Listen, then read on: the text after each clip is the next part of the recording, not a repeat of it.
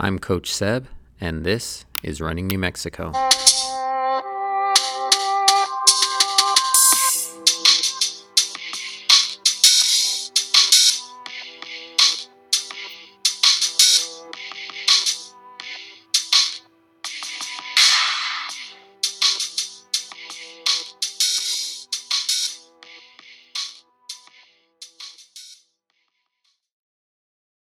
My guest today is Sabrina Somaribas. She is a runner. She's run everything from 5Ks to ultra marathons with some Ironmans in there. She is a Gatorade Endurance Ambassador and a special ed teacher with APS. Thank you for joining me. Thank you for having me. So, my first question is How did you get into running?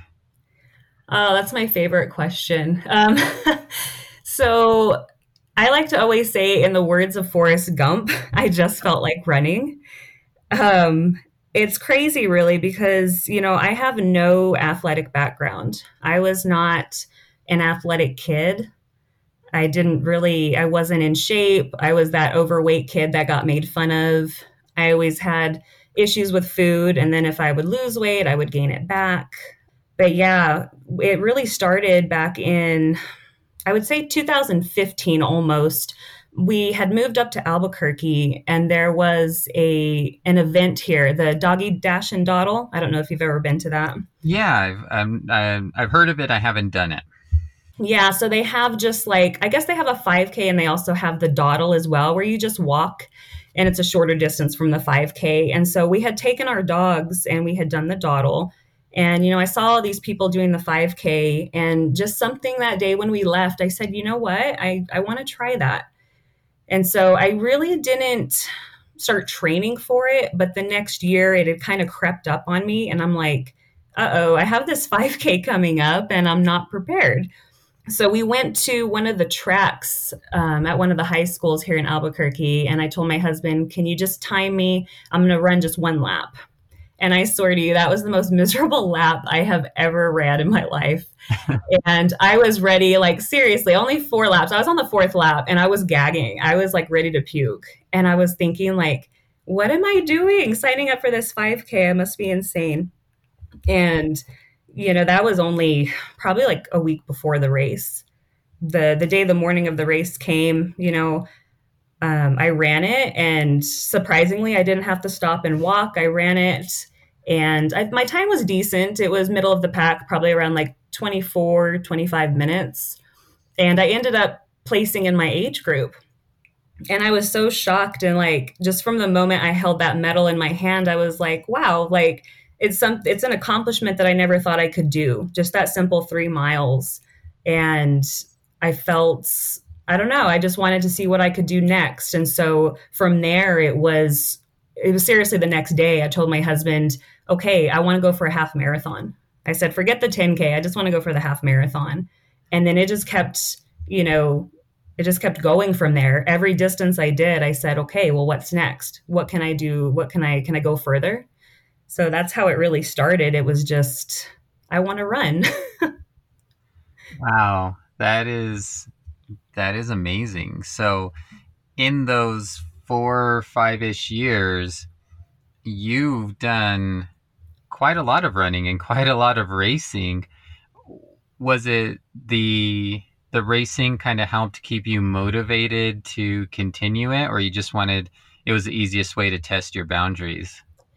I would say definitely it was the races. Um, I am a very competitive person. I always have been ever since I was a kid, whether it be a board game or just anything. I mean, I've always been competitive, and just just that feel you get when you're out in that environment on race day of you know not only the race itself and competing with others, but the people you meet and the camaraderie and everything. It's just amazing and but definitely that feeling of you know i got to catch that person or that you know that sprint to the end to the finish that's what i that's what keeps me going and i think really through all this covid since there hasn't been races um, it's definitely changed my mindset a little bit it helped me because for a while I kind of got like in this running rut where I was having trouble really getting out there. My mileage was really low for good year, year and a half, and I was just tired of running.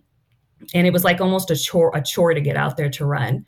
And being uh, with no races now with COVID, I think it's really helped me actually up my mileage and just get out there just to run. And it's kind of helped me fall back in love with just running itself and get rid of the competitive aspect of it. Yeah, I think that's something that a lot of us can can fall into. It's it's so easy to fall in love with being able to chase down someone or just be in a race with so many people around you and it can be much harder when you're out there on your own and training for you know a half marathon a, a marathon an ultra marathon where you're spending you know multiple hours out sometimes by yourself. Maybe you've got a training group but it's it's a completely different experience. Yeah definitely. So you know we i mentioned that you were a, a teacher for aps you know how much did you know all of this happening and finding that kind of love of running for a bit lack of a better word again how much of it was kind of helping you kind of de-stress from everything going on you know in the classroom with your kiddos and not being able to see them? Oh it's been so stressful with you know all this. And i really do think that having my you know the mojo back with the running has really helped a lot because even the other day when i had a really tough day you know i didn't get up in time to do my morning run before i started teaching so unfortunately the run was really hot in the, the evening but it's something that I just had to do just because even though it was going to be physically exhausting, I knew mentally I would feel better after I got my run finished. And it wasn't too far. It was maybe like a five or six mile run, but just that just helped me decompress so much from that day of online teaching. Right. And and how well are you coping with um because I, I, I know for myself teaching third grade you know we're generally on our on our feet all day and now i just feel myself just slinking into my futon or couch or wherever i happen to be sitting that day eh, how has that been that adjustment been for you oh yeah it's been a huge adjustment like i was i think i was talking about that with someone the other day they were saying like how many steps we usually get in as teachers and I noticed like a huge like step difference in my Garmin. I was like, wow, yeah, like yeah, my steps have really cut down this school year. And you know, I, I just try to I do try to be active on the screen. Like I try to stand up and teach, or I try to I do brain breaks with my students. I make sure like they get up and do stuff with me. But I even did that like in the classroom also. Are you, I know some special ed teachers had um, have been seeing students in the classroom. Uh, are you one of those, or have you? Is it all been online? Yeah, mine's still online. Um, for those special ed students, it's more of the higher need, and my population is mostly just learning disabilities. So they they don't have high enough needs to where they are back in the classroom right now. That makes sense. But it's still it's still you know extremely difficult. I mean, because these students are I teach strictly fourth grade this year, and you know they're you know reading at you know first grade level or something so it's hard to it's already hard enough to engage them in the classroom you know and they're already so far behind and it's just i mean that's a whole nother stressful part of it is just knowing how much they're they truly need and they're not getting it through the online learning. And i think that's another draining part of it as well because you as a teacher you know it's hard not to put that on yourself. Like am i giving them enough? I think a lot of teachers have been going through that recently and, and trying to figure out the best way to to help their students and and managing the the mental toll it's taking on them as well as trying to get across you know what's what's important for them to be ready for for next year and and I, I feel like that's a, a tough line to to balance. Mm-hmm. um, and so you know trying to balance that line you know you're doing those brain breaks you're getting your kids active. Do you try to encourage them to do other things like when be active on their own when they're not in with you or or with their PE classes? Oh definitely And I always share my experiences with them, you know, with my running. And um, I remember my class last year when we were still in person before all this happened with COVID.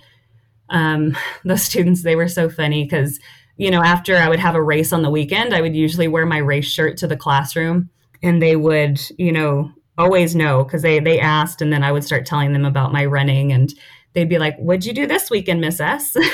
what did you run this weekend? And I just loved sharing those stories with them because I could show them that, you know, there was times I had really low times during some races and I didn't quit. And just like, you know, with their schooling, I tell them times are going to get tough, especially with them being you know behind. And a lot of them know they're in special ed. You know their last year was all was mostly fifth grade and you know i would have real talks with them and they would all know that they were in special ed. That's why they were in a smaller class setting. And you know i told them just because you're struggling with something doesn't mean you're going to progress. It doesn't mean you're you need to give up. You just have to push a little harder until you reach that finish line. I think that's a great message and you know, I think you have, you know, a great story to kind of help pass that along um, on your your your website, your blog. You, you talk about not just falling in love with running, but really using it to help you kind of get in better f- physical shape. And so, do you feel like that kind of helps you kind of knowing, you know, some of the struggles you went with in a different way to help out those special ed students as well? Oh, definitely. Running has, I mean, it's changed so much more than just the physical aspect of where I've come because, you know, I've always struggled with my weight, like I said. And I think the heaviest I ever got was around 180, the mid 180s, I think. And that was um, a few years after being married. And I just, I never saw it. And I, I guess even when I stepped on the scale, I never really cared and then but but even though I didn't care, I was always trying different methods to get to lose weight really fast, like the lazy ways. um, I would always try, you know, just starving myself, or I would try diet pills. You know, even when I was younger, I I tried anorexic, bulimic. Like it was it was so unhealthy. Just the the different methods I was trying just to feel satisfied with myself and it was just such an unhealthy relationship with the scale that now I feel like I'm to a point where, you know, I don't let myself step on the scale anymore because it's just such a, a negative thing to me. As long as I feel good and I'm performing like I want to perform, I feel like I'm where I need to be. But even when I met my husband, like I wasn't, I was like maybe mid 140s. And I remember one time, because we met at a gym, I was working in the child zone at the gym he worked out at and we started going out like there would be uh, he we did burpees one day. He wanted to show me how to do some burpees. And i tried one and i felt a pain in my knee and i was like oh no i can't do them like i can't do this. And so i just said i couldn't do it. And now burpees are like my favorite thing ever. So it's like you know I, I try to get a i try to remind myself of the excuses i used to give. And i try to make sure just to get out of that negative mindset because I feel with me like it's it's not so much of the physical challenge anymore. With me, it's a huge mental block because I still have that mentality sometimes of am I really an athlete? Can I do this? Do I deserve to do this distance? You know, um, even during my first Ironman, it wasn't so much of the physical, it was the mental that got me. Like during my swim, I got into the open water and I panicked and I remember I just kept my head above and I just swam as fast as I could to the uh, closest buoy and I just held on tight. And I said, What am I doing out here? I don't belong here. And I really had to like take a second. I looked at everyone swimming and I said, You know what? No, you've worked for this. You have to push through, quit being a big baby and do it. And I swam. It took me so long to swim. I am not a swimmer. And by the time I finished panicking and got on with it, it took me about to over two hours in the water. Wow. And then I got out, and when I got into transition one, a lot of the bikes were gone. And that mental mentality of just seeing a whole bunch of bikes gone and that knowing that I'm one of the last swimmers out, it just right then from the the very beginning of the start, it was like, you know, I suck. I can't do this. And that set the the the feel for the rest of the race. And so when I crossed that finish line, I said, you know, the next time I do an Ironman, it's not going to be so much the physical, it's the mental that I need to face.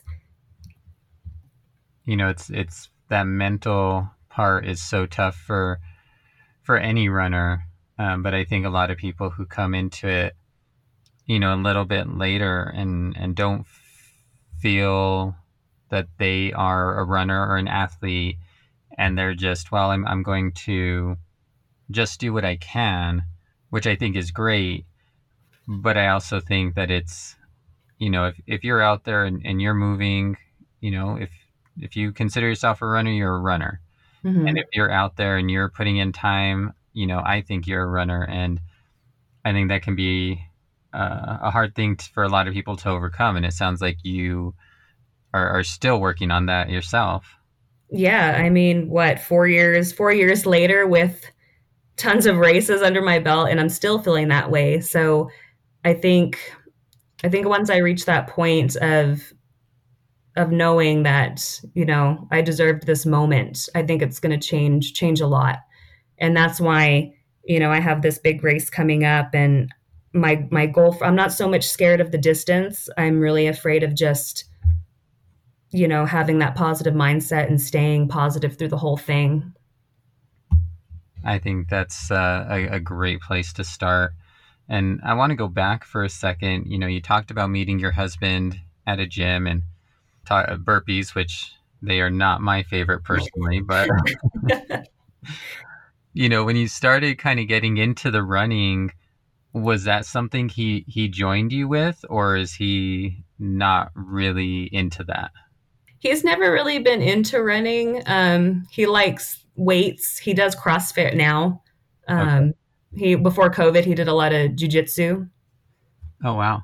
um, he's pick. He's trying to pick up running a little bit now because we do Spartans together. So it's funny because in the Spartans, like he's so good at the obstacles, like all the upper body strength and everything, he kills it. But the running, you know, is what gets him. And mine's the opposite. The running's fine, but the all the upper body stuff, like just one of the Spartans we did, I ended up that weekend because we did two in a weekend, and I ended up doing over 300 burpees altogether. Wow. And it was just like, okay, now here's my next goal. I need to work on some upper body strength. wow. uh, it's pretty amazing that you guys can share, you know, at least the fitness, if not necessarily, you know, the running. But then again, doing doing those Spartans, those are pretty uh, unique in themselves. yeah, and and my husband's awesome because even though he's not a runner, like he, you know, he'll go to some events with me and he'll do the 5K or something. But even if he's not running, you know, out of all the races I've done, he's missed maybe like, maybe not even five. Oh, wow. So he's always at the finish line and he's, he's my biggest supporter. And even on the Ironman, like the Ironman took me way longer to finish than I thought. And it took me 16 hours. And I told him that morning, I said, it's going to be a long day. I said, go back to the hotel, you know, get some rest. You know, you'll see me at the finish line because, you know, we have trackers so he can tell where I'm at. Um, no, he stayed out there all day, the whole 16 hours. Wow. that's, that's, that's awesome. That's, uh, that's great that he is supporting you that way. And was he part of any of your crewing for any of your ultra runs or is he going to help you out with your um, 100 coming up? Um, so the smaller, like the 50Ks I've done, he's been at most of those races, but it was more of a like I just saw him at the finish line. And then the 53 miler I did, it wasn't out and back. So I really, I didn't see him again until I finished. Okay. But of course, he was, you know, there to, you know, help me at the end and he drove me home and everything. And for the 100, he's going to be my crew, but he's not going to pace me. I unfortunately don't have a pacer for this 100. Oh. So uh, that's going to be interesting to see how I how I react during the nighttime during this race. Yeah.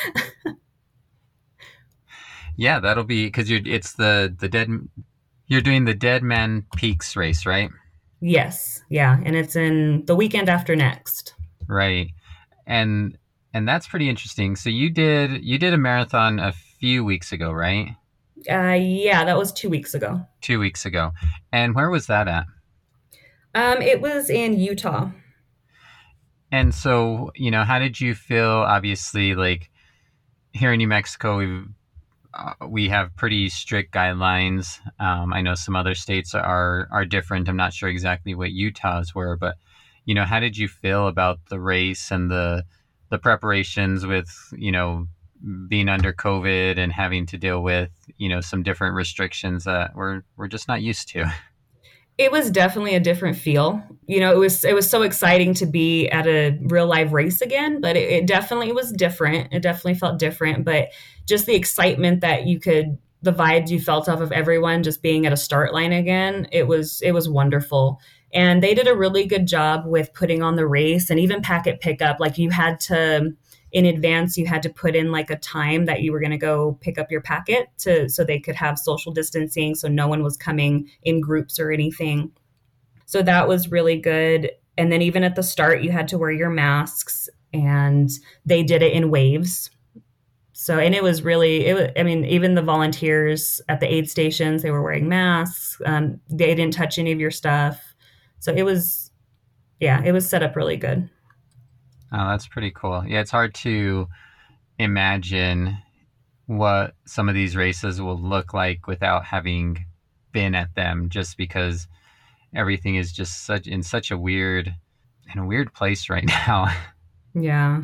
And like I keep seeing I keep scrolling through, you know, Instagram and stuff and I see a whole bunch of different states, you know, a lot of people are doing races right now and you know, it's just exciting to see, you know, people smiling again doing those you know race pictures at the end. And you know i just can't wait to to get back to that. Yeah. I i, I feel the same way. I think a lot of people do. And so you know you you've got this 100 coming up. It'll be your your first 100 right? Yes. So you obviously just did a, a marathon so 26.2 miles a couple of weeks ago how how long have you had this race i mean i know it hasn't been out there too long, but how long have you had this race? Like, okay, this is where I'm going to do it. The hundred. Yes. Um, I think after I finished the 53 miler, I think the next day or two, I knew I wanted to do 100. And then once I found out that um, they were doing the 100 miler for a dead man's, I was like, well, I have to. I mean, that's right. That's close to home. That's right there. Right. So how could I not say no? and your 53 miler was Dead Man's last year, right? Yes, that was Dead Man's. And so what how do you feel about that course, especially since it's, you know, kind of familiar? I'm assuming it's using at least part of the same course or, or two loops on it or something. Yeah, it's the exact same course. It's just going to be do it again once you get back from the 53. So I feel pretty confident. Um, it's not too technical. There's not too much elevation gain. Um, there's a few technical parts, but so with the course itself, I feel pretty confident. Um, it's just like I said, that whole navigating parts of it in the night by myself. I've right. never really done any night running, so yeah, that seems like it might be a little um, intimidating. Yeah, definitely. I think that that that's really I think and I kind of want that challenge. Like part of me doesn't want to I don't want to pacer just because I want to see if I'm actually brave enough to be like, "You know what? I can do this. Let's get through it." It's so interesting, you know, hearing your story and hearing where you came from and really been doing this for 4 maybe 5 years and in that time, I mean, you your your Instagram has it laid out. I mean, you've done it a ton of 5Ks and 10Ks and half marathons. I think like nine marathons now, uh, several triathlons, Ironman, 50Ks, the Spartan races. That is a, a lot of racing in in just a few years. Um, how do you find time for all of that? you know um, the training definitely you know is time consuming especially for the ironman you know i've only done one ironman I was supposed to do my second Ironman back in May. It was going to be in Tulsa, Oklahoma, right as it was going to be like the week school got out. I was so excited. And then, of course, you know, COVID happened. Right. And so I deferred my entry to St. George, which was in September, and that got canceled. Huh. So I deferred again, and it's supposed to be in Texas in April. But the Ironman is definitely the most time consuming race that I've experienced for with training wise because you know it's those it's endurance for three different disciplines. Right. So it's just I mean it was like having another part-time job. And that's kind of what I was curious about is is finding that time with with teaching because teaching in itself, especially I mean at, at any level, but the elementary level because you are teaching a little bit of everything and Mhm. especially with special ed because everything is so individualized you know you're you're doing a lot of work and IEPs and you know it's it's pretty intensive and then going out and training you know whether it's for an ultra marathon triathlon ironman that takes a a lot of time and and commitment as well Yeah, I, I think I've definitely learned some things about myself through everything I've done. I've learned that I have more discipline than I ever thought I did. Um, because especially during the Ironman, you know, before work, I would need to get in maybe a swim. And so I would go to the pool around like five in the morning and, you know, drive to work. And then when I'd come home, I'd get either a bike or a run in. So it was, it was a lot of two a days with the Ironman. And it's still a lot of two a days now because even with the running, I still do like strength training and um, high intensity workouts and stuff like that. So it's still a lot of two a days, but it's not as time consuming as the triathlon training. Um, but yeah, definitely with the with the teaching aspect and you know, especially with special ed, like you said, the IEPs and then everything's individualized. Like one year I had third, fourth, and fifth grade. So, you know, they're wanting me to teach, you know, not only towards their IEP goals, but also Common Core curriculum for each grade level. I'm like, you know how much lesson planning that is? it's a lot. And it really came to a point to where like I started backing off on the amount of work I was doing at home in regards to teaching because I was trying to squeeze in training. And since I was doing that, I kind of felt like I was almost neglecting my job, even though I wasn't. So I've really had to come to a point to where I have to tell myself, you know, you are a teacher, this is your career, but it's not your life. You know, I have to give myself some grace and I have to let myself know, you know, you, you need your you need your own time.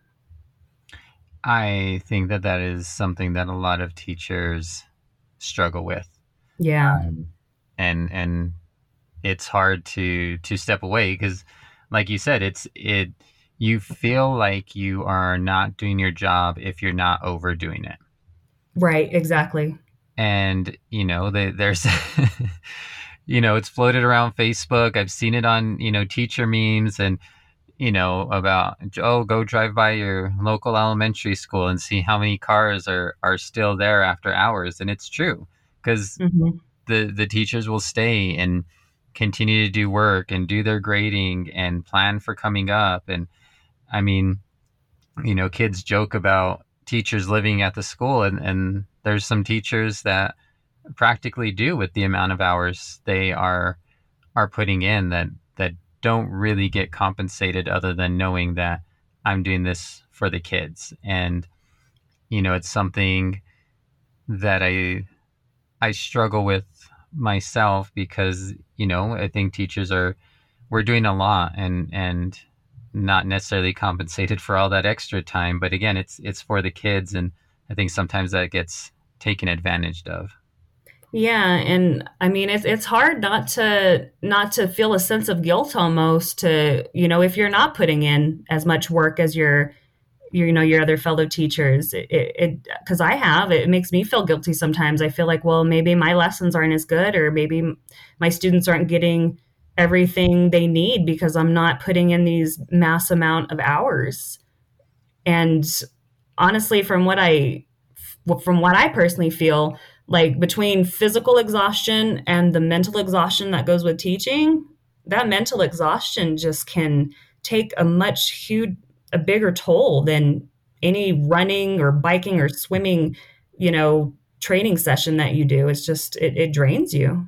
Absolutely. And, and you know, I think it then gets added on with that pressure, that that same type of pressure of feeling like you need to be there. A substitute is not going to be able to do the same things you are.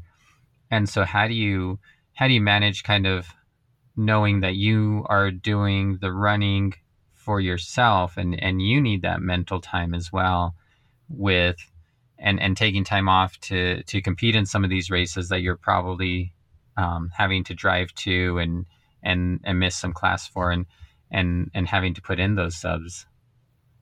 Yeah like i said i just had to learn to give myself a little grace. Like it's not you still have to live your life. You still have to follow your passions. And you know i think teaching definitely is where i was meant to end up because i never initially i never wanted to be a teacher. Teaching was never on my radar. My undergrad is actually in social work. Oh, okay. Yeah, I did some case management and stuff for a while when I got my undergrad, and I was miserable. I mean, it was just, there was actually a time period to where I was on antidepressants, and it was, I ended up just quitting my job. And then for a while, that's when we, that's when we had moved up here to Albuquerque. And I was searching for another job that was in the social work field because that was my degree, but I just had no no motivation to to start a job like that again. And luckily, like I, I knew I wanted to work with kids, so I started thinking, well, what can I do to work with kids? And I started thinking teaching, but I didn't want to go back for a degree again and then get it and then it not be what I wanted to do. Right. So I decided to be um, an educational assistant, and I just uh, I got a job as an EA at an elementary school I did that for maybe not even four months. And a teacher at that school said, Hey, there's a program that will pay for your master's degree in special education while you teach. I really think you should apply. I think you'd make a great teacher. And I was like, well, yeah, m- might as well. Um, because you know, free free masters. I mean, who can turn that down? Right. um, but the thing the, the crazy thing is uh, the teacher my actual teacher that i was working with in the classroom she was actually trying to talk me out of it uh, she said you know it's a lot of work you know you really need more experience in the classroom i think you should stay here longer it was a lot of just like almost like you shouldn't do it you can't do it and i don't know even when i was an ea in her classroom sometimes when she would be out for ieps because it was in a special ed class right. and I got to and I got to sub for her. I just it was like a natural feeling of I just had ownership of the room and like the kids responded and there was just something about it. And so I said, you know what? I'm I'm just going to go for it. And I got accepted into the program and you know, when I started, they pretty much threw me into a classroom without, you know, any experience in teaching. I didn't know what a lesson plan was and you know there was plenty of times where i was just sitting in my classroom just like crying with when no one was in there and i'd be crying and i'm like what am i doing but you know i had a lot of support and you know a couple of mentor teachers that said you know just just stick it out and you can do it. And now i, I love what i do. That's amazing. There's a lot of teachers i think that go through that initial shock in their first year whether they're coming you know from an from another field and getting their masters and, and working that way or or coming out of college. Because no matter what you're doing during your practicum it never goes the same when you are in there on your own and and everything is on your shoulders and all mm-hmm. of a mm-hmm. sudden you've got 20 to 30 kids that you know or or less for special ed often that mm-hmm. you're like i'm responsible for their education for an entire year. right. Well, and like it's a no it's no wonder why the teacher burnout rate is so high. Like I can definitely see that cuz you know, I'm only in my let's see February will be my 6th year of teaching. And I'm just like, can I really do this till retirement? Oh, well, and that's that's interesting. So you had been you've only been teaching for about 6 years and you've been running for, you know, 4 to 5 years and so it seems like they kind of coincided, you know, with your running and your teaching kind of getting started, you know, around the same time maybe to kind of help balance each other out.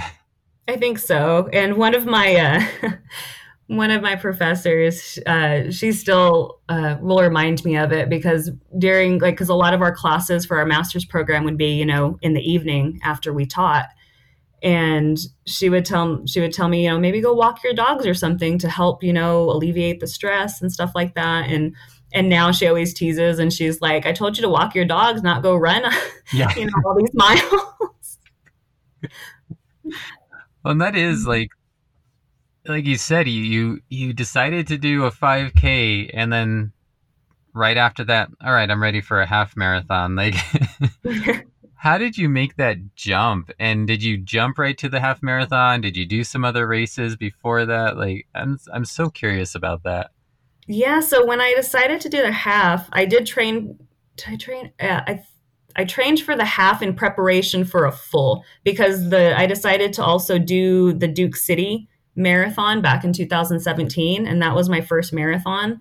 Oh, wow. So I ended up doing my first half at Run for the Zoo. So that's usually like in May, I mm. think. Yeah, beginning. And so I did that. Yeah, I did that in May, in to kind of get a feel and if I'd be ready for a full marathon. And I kind of just like after the 5K, I had skipped the idea of a 10K. I actually didn't do a 10K race till probably a good year or so after I had started all this. that I just jumped from the 5K to the half and then to the full. Wow. and now you've done, I think your Instagram says 27 10Ks in that time. Yeah, I think the 10K is definitely, yeah, because there's a lot of local, well, when racing was around, there was a lot of, you know, local ones, and it was either the 5K or the 10K. And usually for me, when I sign up for an event, I always have to do the biggest, dis- biggest distance. wow. and so where did you then get that idea, like, to to start getting into triathlons and Ironmans and like how did you go from running to like all right the running's going well so I'm gonna add some biking and swimming to it. yeah, so I didn't even know what a triathlon was, honestly. I had no idea. But I remember it was it was like in 2017. I was sitting down watching TV and I don't even know what channel it was on, but whatever I was watching, it popped up the race um, i can't remember what year it was but it was like the famous crawl the infamous crawl with welch and Ingraham. And mm-hmm. it's where the two pros had their legs just like kind of gave out you know like jelly legs. And they had literally crawled hands and knees across the finish line to that ironman. And i don't know like i saw that and i was like oh my god i want to do that. Like it was so there was something about it that just sparked something in me that was like for someone to push their body that hard to achieve something so hard but they keep going and they literally have to crawl across that finish line like i want to push that hard. And so i looked up what a triathlon was and i told my husband you know i want to buy a bike and he ended up buying me a bike and so i started with a sprint triathlon and then I went to an Olympic distance and I actually s- completed my full mar- my full Ironman before my half marathon uh half Ironman distance. Wow. so it's kind of just like you know, I see something, I want to do it and let's go for it. Yeah. Well, and it's it's funny because I'd read, you know, uh, on your blog a little bit and after the Deadman Peaks last year, and you said you finished in like, oh, I'm never gonna run that distance again, and then quickly we're like, well, or maybe not, and now you're running the the hundred.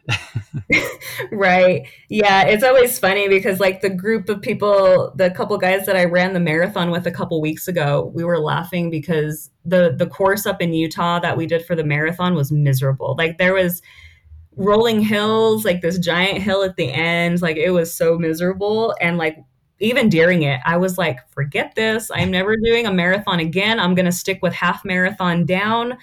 And, you know, as soon as we finished, it took us maybe like 20 minutes. And then it's um, Eric Bailey. He's the race director for Race New Mexico. Right. Uh, he was there with me, and he was like, "Well, let's we should uh, look into a, a hundred and do the do a hundred in like Berlin." I'm like, "Yeah, let's." I was like, "Yeah," and we got all excited about it. So you know, it's just you know, as soon as that misery ends, it's like, okay, when's the next challenge? Right. well, and it's it's funny, you know, a lot of the people I've interviewed who have done ultras, you know, they say you you every one is your last one until after you finish it. right. You know? Exactly. And you know, I I did a, a relay one um, last year. Actually, I did the the endurance Santa Fe one, and and I was part of a relay for the 50 miler, and so I only did a, a half marathon distance, and you know, I oh the climb on that was insane, and I finished it. I'm like, I never want to do this again. And now I'm thinking, man, well, okay, so I was dying, but if I can just tweak these things and I can get some more experience, then I can be better at it. And it's just, um, it, it just seems like that's kind of what everybody goes through a little bit. Yeah, and I'm definitely I'm kind of excited to see like what my feelings are when I finish the 100 because I feel like I feel like I will finish. I'm too stubborn to quit. I'm a very stubborn person. like I told my husband for a race to ever if I had to DNF, like you would have to literally drag me off the course or I'd have to be passed out for me to quit. and, you know, I want to say like I'm never going to want to do a 100 miler again after this one, but you know, I don't know. If I feel like if I finish, I know I'm going to want to see how much further I can go. So I definitely already have some goals in mind of what I want to do next when I finish. Right. Well, I think the the thing about some of these that's so interesting is you know, you're going through mountains, you're you're doing all these things and so it's not really about the time like you may have a time goal you may have an idea of like i'd like to finish about this but at these distances it's almost just about can i finish? or or how how much can i do without you know completely falling apart? Right and i think that's like the biggest thing with ultras that i've learned like that's probably the only distances 50k like 50k's up that I've noticed I really don't care about what time I finish in. Like I'll have a set time and you know I'll try to go for it, but if I don't hit it, I don't actually give myself such a hard time like I would on a 5k or 10k. Just because yeah, it's such a it's such a different journey and just different emotions that you feel that it's just it's such a bigger accomplishment just to say I did it. Right. And you know, thinking about all your different experiences and going into those 50Ks and 53 miler and now the 100, like, there's times where you have to stop. You know, you talked about that 5K and being so proud that you didn't have to stop and walk. And yet, in these longer distances, there are times when you're power hiking, you know, or or even just plain walking. Right. And so yeah. how did how did you kind of wrap your mind around around that part and being able to like okay, no, I, this is what's best for this is I can't be focused on just having to keep on running. This is what I have to do right now to finish. Yeah, that was definitely a really hard thing to wrap my head around was, you know, cuz to for me, it always felt like if I walked, it wasn't a run like even if it was a training run if if i walked just maybe like half a mile. I can't say I went out for a six mile run today. It was that mentality of like, no, that's not running. So you can't call yourself a runner. You can't, you know, so it's just going back to that negative mindset. And, you know, once I got into ultras and, you know, the terrain and the climbing, like, you, you know, and you even see pros during these hundreds, you know, power hike and walk. And like, you really understand you know, it's not about running the whole thing, it's about powering through in any way you can. And a lot of that was just like, you know, especially on hills and stuff with climbing, you know, you're probably better off power hiking up it than you are raising your heart rate and going all crazy out on an up an uphill, a small uphill, and then, you know, potentially messing up something or, you know, stuff not going to plan because you just wanted to, you know, sprint up that hill. Do you think, you know, like you've said, you've kind of had this imposter syndrome feeling of like I'm not really an athlete, I'm not really a runner. Do you think uh, finishing this hundred will help you towards that? I've been thinking the same exact thing. I've asked that question to myself quite a few times now, especially as it gets closer. And you know, I really think I really think it will because I'm not only and like I said, it's not only about the distance, it's about proving something to myself that I was brave enough to do it in the first place. I was brave enough to toe a start line of a 100 miler. And never in my wildest dreams would I have imagined I would even think about, you know, or dream about running a 100 miles. I, you know, I want to go back. You talked about kind of how you felt about food and that you didn't feel like you had a healthy relationship. And when you're doing things like this, like a hundred miler triathlon, like your fueling is so important to being healthy. And how how have you come to terms with that and knowing like, well, I have to eat certain things, I have to eat a certain way, I have to make sure I'm feeling my body to make sure that it's performing to be able to do these things. Yeah, that's that's one barrier that was just it that was really difficult and like I said the the food aspect was a huge a huge thing when I was little. I remember coming home from school and my snack from coming home from school would be uh, fries like we had a deep fryer and I would literally just throw some fries in there and that would be my after school snack. Wow. Like and my mom always struggled with her weight also, so the groceries we were bringing in, you know, weren't healthy at all. And so it was just that you know, I ate what was there. And I wasn't active. I didn't I came home, I would have the snack and watch TV and do homework. I wouldn't go out and play with friends. Um, so I wasn't active even through middle school and high school, you know, I was I was more of the band geek. Uh, I was never athletic, and I I did try out for I tried track for maybe I think a year, but I never felt like I belonged because I was never really good at any of the stuff. I did migrate towards the you know the longer distances with the running, but I was never good at it. So I, I just kept feeling like I needed to to be an athlete to fit in and as time went, you know, I had lost weight by high school and then gained it back. And then I would I would still have that food that unhealthy relationship with food. Like i would i would binge eat and then i would try to go without a couple days without eating. So kind of that binge eating um, and then try that starvation mode. And then once i got into running you know years and years later that was kind of an eye opener knowing that because I was hungry more, especially as I got into the bigger distances. I was hungry right. more, and uh, it definitely took a while to to teach myself. You know, you have to do that. You have to take in fuel, or your body's not going to survive the race. But even now, even now with all the distances I've done, I'll admit I still have that sense of like I shouldn't eat food sometimes. Like even times where if my husband doesn't eat when I'm eating, I feel like I shouldn't eat. Even though I've done like maybe just 20 mile run. Oh. so I'm, I'm still working through that. And, and like I said, I think that's one of the biggest reasons why I want to do this hundred is just because I think it's going to help just open up a whole new aspect in my thinking.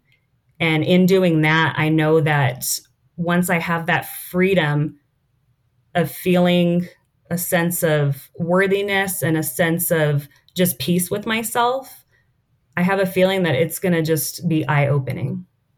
Well, I, I, appreciate you sharing all of that with us too, because I think a lot of people, you know, again, who who come into it maybe a little bit later in life, who who weren't high school runners or college runners, and they're out there testing their bodies, and they can have that imposter syndrome. They can feel, you know, well, I was doing this to get healthy and and now I feel like I'm eating more and and kind of have this dual mentality going on of of fighting the old habits and and knowing where to where to put the energy. And so I think I mm-hmm. thank you for for sharing all of that and I know you shared some of that like like I mentioned a few times on your blog and I oh, think yeah, course. pretty pretty amazing stuff. Thank you. And yeah, I just I think people should just you know be happy with I think if you're happy with where you are and how you can perform and stuff because the things you can do with running or weightlifting or anything you do like just knowing that you've completed something or you you were faster than the day you were before it's it's exhilarating almost. And it doesn't have to be what the scale is. It's what you can do physically like can you get up off the couch without getting tired can you go for a walk with your family without feeling fatigued it's way more than what the scale is because I remember when I did um, when I was training for the first marathon, I had dropped down to about 125, which is my smallest I have ever been. And I remember the friends I had at the time, they would always make fun of my weight. They would always say, "Oh, you're going to blow away or you're going to do this. You need to eat a burger." And it was just like, God, you can't make anyone happy. First, I'm too fat for people, and now I'm too skinny. so it's like, it really had to come to a point where, where am I happy? You know, so I've actually, I think I'm about 135 now. And it's because I find I put on some muscle mass because I started weight training. Because when I was doing the first marathon, I was just running, strictly running, nothing else. So I put on muscle mass, especially when I started doing my first triathlon. And now I feel strong. Now I feel confident. That's good.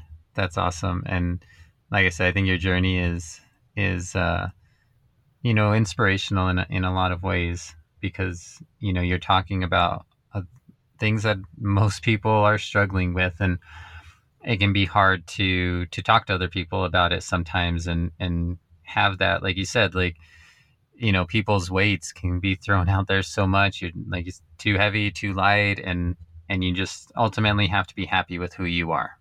Mm-hmm.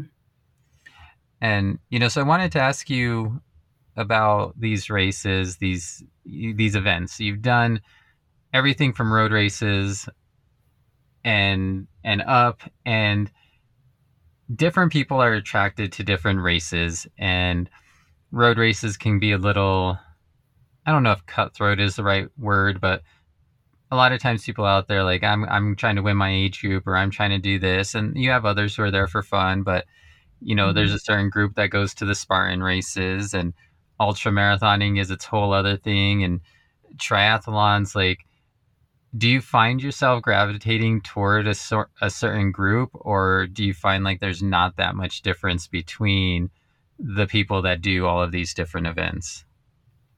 There's definitely a different i feel like there is a difference. I would say i definitely gravitate more towards i would say like the road races for me but there's something about the the ultras that's more of a it just gets you in such a positive mindset when you're out there and there's no one around and just the views that you take in. There's just something about that. And you know the ironmans it's just and the, uh, the triathlons. It's just, I think throwing in the three sports into one, it's always good to meet people and and try you know squeezing in three disciplines into one race that there's just something about that that you know that those those athletes are putting in you know tons of hours and times you know, fitting in these three disciplines and that's one of the things that's attra- attracted me to triathlons the most also was just you know, you have to find more time. You have to have the discipline to get in these three sports. Going back to to the beginning of this all, you had a 5K that you didn't feel like you were prepared for, and you went out and he you still placed in your age group, and now you're going out to do a hundred. Do you feel prepared for the hundred? I do. I wish my training blocks would have been a little bigger for this. I was kind of focused on that marathon that we did in Utah. So my training for that, I was just focused on that. And then I really only did a volume week the week after. So I ran the marathon, came back on a Sunday, and then started my volume week that same week. And I did about 65 miles. I was hoping for about 75. Um, so I feel like I, I wish I would have got a little bit more in because now I'm already starting to taper. But I feel like I feel like I was meant for endurance because I'm not I'm not afraid of the distance. I feel even on the 53 mile or even though I was sore, even though I was tired, I felt like I could have kept going. I feel like I was meant for endurance endurance sports. So I'm not really afraid of of the distance. I think I'll be able to finish, but it's just a matter of, you know, I've never done anything over 53. So I think it's just going to be okay, now I've done 60. Let's go five more. So it's just going to be breaking it up mentally so I can just be prepared for it. Because I really was hoping to run 100K before the 100 miler. But of course, that didn't happen. Right. But honestly, with the 53 miler, I didn't really train for the 53 miler. The biggest distance I did before the 53 was a 50K so about 32 miles or so. And then that was the biggest distance I did before the 50. Wow. And are you kind of happy that you don't have to actually go into the classroom after this and you get to kind of be home and still teach and kind of recover? Definitely, yeah. I'm I'm probably going to be pretty tired, I'm expecting. Uh I'm actually not too worried about like staying up through the nighttime out there just because I can't really sleep well as it is. So I'm like, well, that's probably going to benefit me quite a bit because I'll be like, you know, two in the morning, I'll be like, yay, let's do this. I won't need any caffeine to keep me up. Yeah. well, hopefully, uh, you know, we got that storm front coming in uh, this week, and hopefully it'll be nice for for that hundred miler for the Deadman Peaks race because like if it's uh if it's cold and running at night, that could be a little chilly up there in Cuba.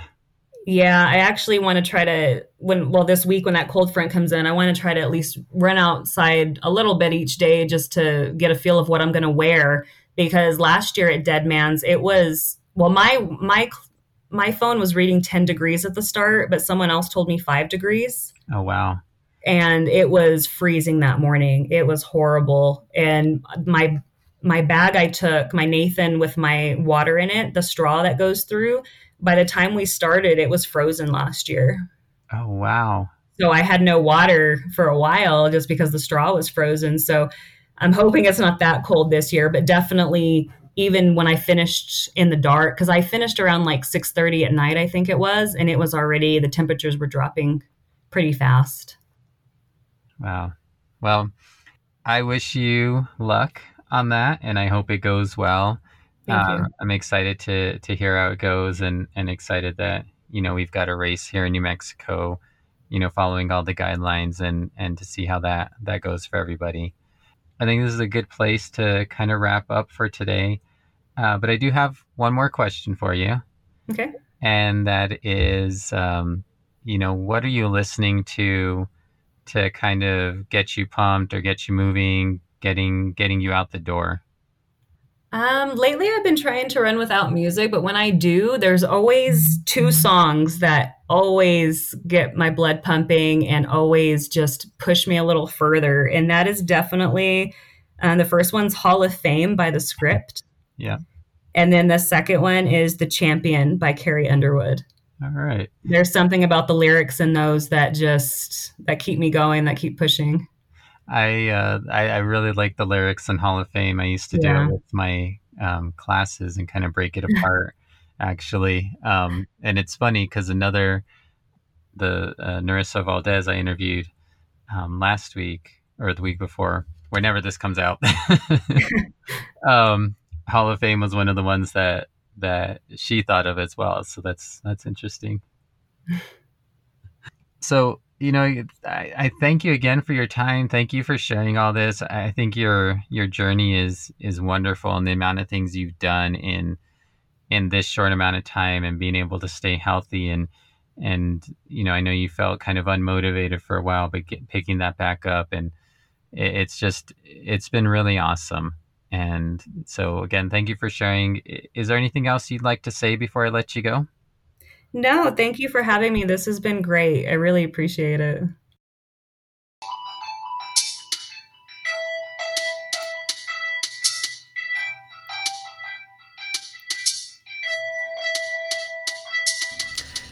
Thank you for taking the time to join me today.